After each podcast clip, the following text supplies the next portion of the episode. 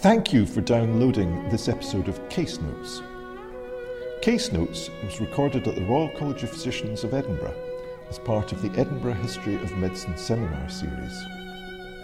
You can get news of our latest events if you follow us on Twitter at RCP Heritage. We hope you enjoy the talk. So I would first like to start off my talk with a disclaimer. My speciality is in the 17th and 18th century Scottish medical history. So while I will try to discuss this topic in a British way, it will inevitably lean Scottish. I will also be discussing this topic in my capacity as a Royal College of Physicians Edinburgh volunteer by focusing at first on the examples of recipe books in the collections, and then discussing the ways in which overindulgence was viewed in the early modern period, and what recipe books can tell us about how it was treated. So what were early modern 17th and 18th century manuscript recipe books like? During the early modern period, people kept household books of recipes that included food, medicine, cosmetic recipes, as well as more general household tasks, such as dyeing wool. So the dye itself would have been the recipe within the collections. These different genres of recipes were usually commingled with no clear delineation, which indicates that people didn't see these recipes as belonging to separate categories. Medicine was food, food was medicine, medicine was cosmetic. Because of the content, historians have understood these texts as domestic, specifically existing to help within the house and to help the household. It is perhaps not surprising, therefore, that many of these collections were written by women. We can also surmise that the women who collected these recipes would have had to be upper class, because they would have had to be able to both read and write, as well as have access to blank notebooks. In addition, these recipes were collected from various sources, such as social networks, newspapers, and printed texts. So I have two examples here of recipes that are attributed to other people besides the collector. So on the left-hand side, you see that she's attributed these two recipes to her mother. And then on the right-hand side, there are two different people that are attributed to the recipes. So the bottom one is to a Lady Floyer, and then the top one that you can see, a wash for pimples in the face, that's attributed to a Mrs. Howard, who is listed as the maid of honor to King William's queen. By attributing these recipe books, they sort of served a dual purpose. So they were saying exactly where they got these recipes, but also providing some sort of authenticity to the recipe. So in essence, saying this recipe works because this person gave it to me. So you can be rest assured essentially that this is going to be an effective remedy. Sometimes these recipes are hastily scrawled, and in other cases they are carefully noted with ornate details in the margins. So you can sort of see from these attributions of the recipes to people that they're not itemized or anything. They look pretty slapdash. But then you get another example where the person has taken their time, has put ornate details in the margin, has written very specific titles, so it's written in a different font. So there's a very definite careful planning in regards to this one that you don't really see in the other one. The other interesting thing about this example is that it shows that sometimes recipe books didn't have one contributor. So in this example, all the way to the left, you can see that this has two very separate handwritings. So the top one is attributed to the collector, and then the bottom one is secretary hand, which is a specific type of font that people, or way of writing that people would use during this period. And it was most likely a man that wrote this, because I've never seen an instance of a woman using secretary hand. I also really like the example all the way to the right. There's a cherub and a cupid, and you kind of see this fairly often, different ways that people tried to personalize their recipe collections. And for me, this really does help to bring to the fore the personality of the collector. So the Royal College has two manuscript books. We've sort of already seen some bits of them before. in its collections. One is attributed to Jane Taylor and one to Mary Sayer. So you can see Mary Sayer's inscriptions as Mary Sayer, December the 12th, 1717. So we can assume that she started this collection in December 12th, 1717. Jane Taylor is just simply written Jane Taylor, her book, with ornate details, because she seems to be the ornate person. Manuscript recipe books were often anonymous. So these examples in the collections are special because we can point to the collector of the recipes, although it is yet to be determined who these women were. Because while they provided their names, they have not indicated any biographical data. So, for example, where they lived, who they were married to, etc., or who their father was even. And it is difficult to determine in which part of the British Isles they were written. In my own research on Scottish recipe books, I have tried to determine Scottishness based on the language used and the measurements used in the recipe books. So the first indicator that a text is Scottish is, does it use any Scots words? Scots being the language people are most familiar with the Robert Burns' poems. So for example, does the recipe book or the recipe writer use braid instead of powdered? If not, if there are no Scots words, then the next determination is through Old Scottish measurements. So part of the Parliamentary Union of 1707 meant that Scotland and England were supposed to use the same measures, but some Scottish people continued to use Scottish measurements. One such example is the chopin, which is equivalent to an English quart in this period. And these sort of measurements were used up until the 19th century, so quite a while. Unfortunately, Mary and Jane's texts do not meet either of these criteria, so it is not at the moment possible to determine that these texts are Scottish. As stated before, manuscript recipe collections would sometimes obtain recipes from printed medicinal recipe texts. The Royal College has several examples of printed recipe books, but I think my favorite is John Moncrieff's Poor Man's Physician, which you can see the title page on the right-hand side there. Originally printed in 1712 as Tip or Malik's receipts, Moncrieff's text represents a slew of medical texts meant to be used by those who were not in the medical profession, so the poor man. The text and Moncrieff himself are shrouded in mystery. Not much is known about him or how he obtained these recipes, but for several years, this text was one of the most popular books of its kind in Scotland, and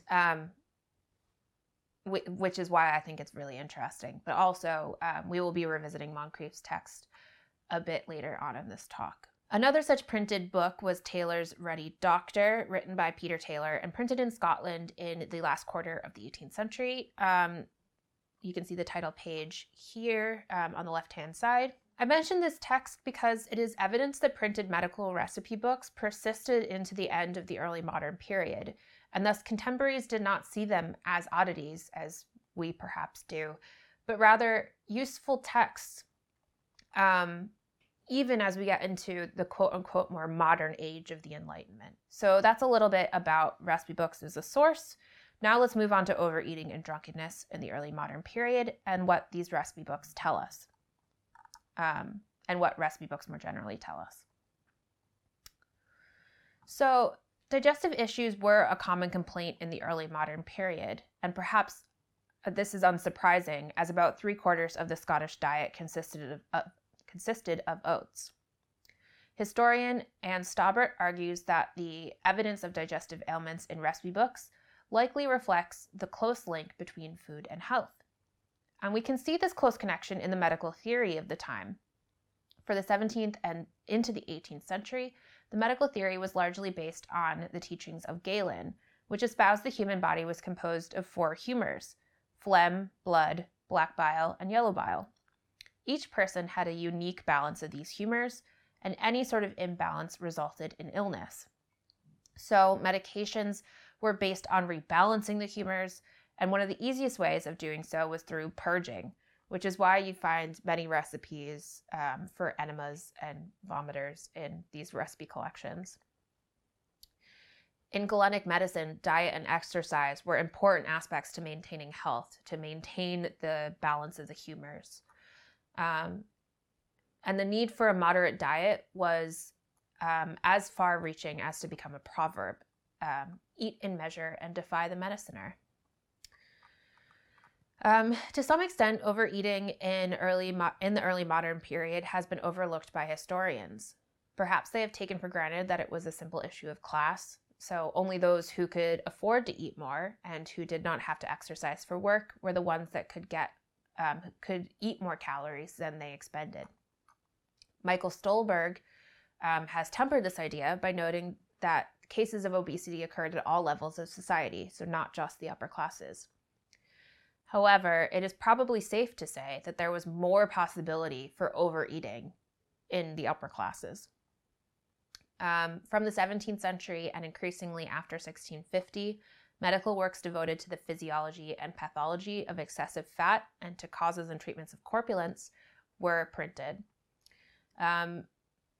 These works written for physicians would have been used for their clients, who at this period would have had to have been upper class people, because they would have been the ones that were able to afford the high physician's fees. Finally, the morality of overeating was ever in question during the early modern period. In a deeply religious Europe, gluttony was one of the worst of the deadly sins to commit. This piety was also met with a number of famines, making it increasingly difficult for people to justify eating more than their share. Scotland in particular was hit with a number of famines in the 17th century and a rather intense one in the 1690s. Therefore, any amount of excess fat was an outward sign of your devotional deficiencies. So while it was a marker of class, overeating also did carry this burden of morality. Now, in the context of early modern medicine, alcohol is a tricky topic. For one, alcohol is a key component to many medicinal recipes. For my own research, I surveyed 3 recipe books, noting their overt medical recipes and the ingredients therein. And in these 3 books, there were some 2,000 ingredients. And of these 2,000 ingredients, there were 163 instances of some form of alcohol. So wine, ale, etc. In addition, in a book about Orkney written in 1931 concerning the traditional healing methods, J.T. Leask wrote, quote, "One old man, known to the writer in his childhood, never tasted medicine of any kind whatsoever till he was 84 years of age, except whiskey, brandy, rum, or gin." This is not to imply that drunkenness was not an issue in the early modern period. The Protestant church would punish Sabbath breakers who were drinking during the time of sermon through the church's own forms of courts that would try moral crimes. So, for example, on the 24th of August, 1658, Patrick Tate, gardener to Lady Angus, was brought before the ecclesiastical court in Canongate because he had people drinking in his house the last Lord's Day in time of sermon, which he could not deny. He was subsequently given a warning that if this should happen again, or if he be found drunk himself, then he would have to give public repentance.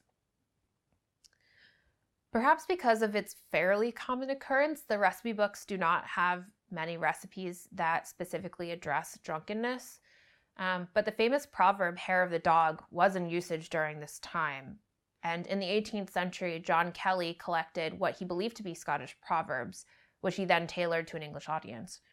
He wrote of a similar proverb, "Seek your salve when you get your sore," or where you get your sore, which he explained was, quote, "spoken to them who are sick after drink, alias, take the hair of the dog that bit you." So what can recipe books tell us about the treatment of overindulgence? The early modern term for overconsumption was surfeit. It was sort of used as a blanket. Surfeit was a blanket term for overeating and overindulging in alcohol. And if you'll allow me one more proverb, it was believed that surfeits slay more than swords. Many recipe books contain at least one recipe for surfeit water, which would have been drunk to alleviate the symptoms of overindulgence. In his recipe book begun in 1709, Archibald Campbell devoted 2 large pages to surfeit waters, to various surfeit waters, one of which he obtained from a Mrs. Mallet, which you can see right here on the screen. It combined poppy leaves with strong ale, which may have helped alleviate any feeling, let alone pains from eating and drinking too much.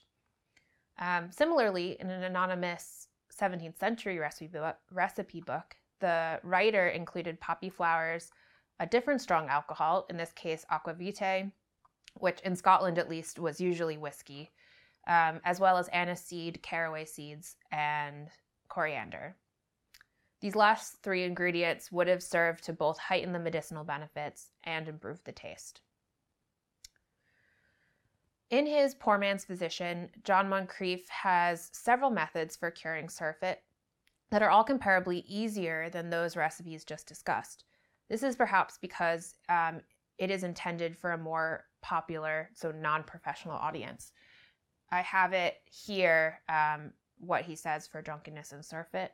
Coleworts were a type of cabbage, and here Moncrieff may be referring to the broth made from the plant, as it's supposed to be supped. And wormwood was often used as a digestive aid, even across Great Britain. The next instruction is, to modern sensibilities, perhaps rather odd. A vinegar-soaked cloth is to be placed around the nether regions. It is probably related to Galenic theory, because vinegar was an astringent, and it thus encourages the movement of fluids throughout the body. So this would have made sense to somebody who was reading this text. And the final instruction is the only one that specifies that it is for drinking. Truthfully, I do not understand why it is specifically almonds that are called for, but certainly eating before drinking is beneficial, although I should say it probably should be more than 6 almonds. And then the other printed text mentioned, Taylor's Ready Doctor, is interesting in that it provides a preventative measure for overconsumption. Preventative medicine in general was underdeveloped during the 17th and 18th centuries, beyond tempering one's diet, as discussed previously. Taylor included a recipe for a greedy appetite, which suggests that the patient eats a pottage, or porridge, made from wheat and whale oil once a day for 3 days, or, alternatively, to rub gum arabic on their stomach. Someone has annotated the text with the couplet, "For people that do largely eat, potatoes is the only meat," which I think is quite sweet. It appears that Taylor and the annotator suggested filling up on other dense food in order to stop oneself from overconsuming too much later on, or from consuming too much later on. Like Moncrieff, Taylor has several methods to combat the symptoms of overconsumption. One of his methods is particularly harsh on the body, but was probably in its own way beneficial. So you can see on the right-hand side his entire remedies for drunkenness. But I just want to draw attention to this one part. Quote, "And if the patient has drunk too much, let him drink about a mutchkin," which is another old Scottish measurement, which is, in this case, he's saying an English pint of said juice. "It will instantly cause him to throw up, and he will soon be whole. Otherwise, to make use of a good quantity of butter or fat meat before drinking," which he says preserves one wonderfully. So again, it probably was beneficial in its own way. To conclude, for the most part, history has understood the problems of overindulgence in food and alcohol as becoming a palpable hindrance to daily life during the Industrial Revolution, when people are expected to appear at a workhouse or factory at a specific time each day. And the first fad diet wasn't created until the 19th century from a pamphlet written by William Banting, which the Royal College of Physicians Edinburgh has in its collections. But clearly, through looking at the early modern recipe books, overindulgence was an issue even prior to this period. However, in my humble opinion, the holiday season is a period to enjoy oneself, especially this year. And in this spirit, I thought I'd leave you with a suitably holiday winter-esque recipe in Jane Taylor's collection, which is her recipe for gingerbread. And I think this is actually particularly interesting because each of these elements of the gingerbread could have very easily been trans transliterated, transmuted to medicinal recipes. So treacle or sugar would have been used in medicinal recipes because it helps the medicine go down. A quarter pound of the butter. So butter was used often in medical recipes to help the consistency of salves. Ginger and cloves were used very often along with cinnamon in medicinal recipes, both for their medicinal qualities, but also because they just tasted nice. And here brandy is used. And as we discussed, alcohol was used quite often. Brandy, not really so much, at least in the recipe books that I've looked at. More often you would see claret or other types of wine being used. But certainly brandy was used later into the 18th and 19th century. Thank you. Thank you for listening to our History of Medicine lecture series, Case Notes. This podcast has been brought to you by the Royal College of Physicians of Edinburgh. We're a charity, and if you enjoyed today's show, head over to rcpe.ac.uk/heritage for more information and how to donate. Thank you.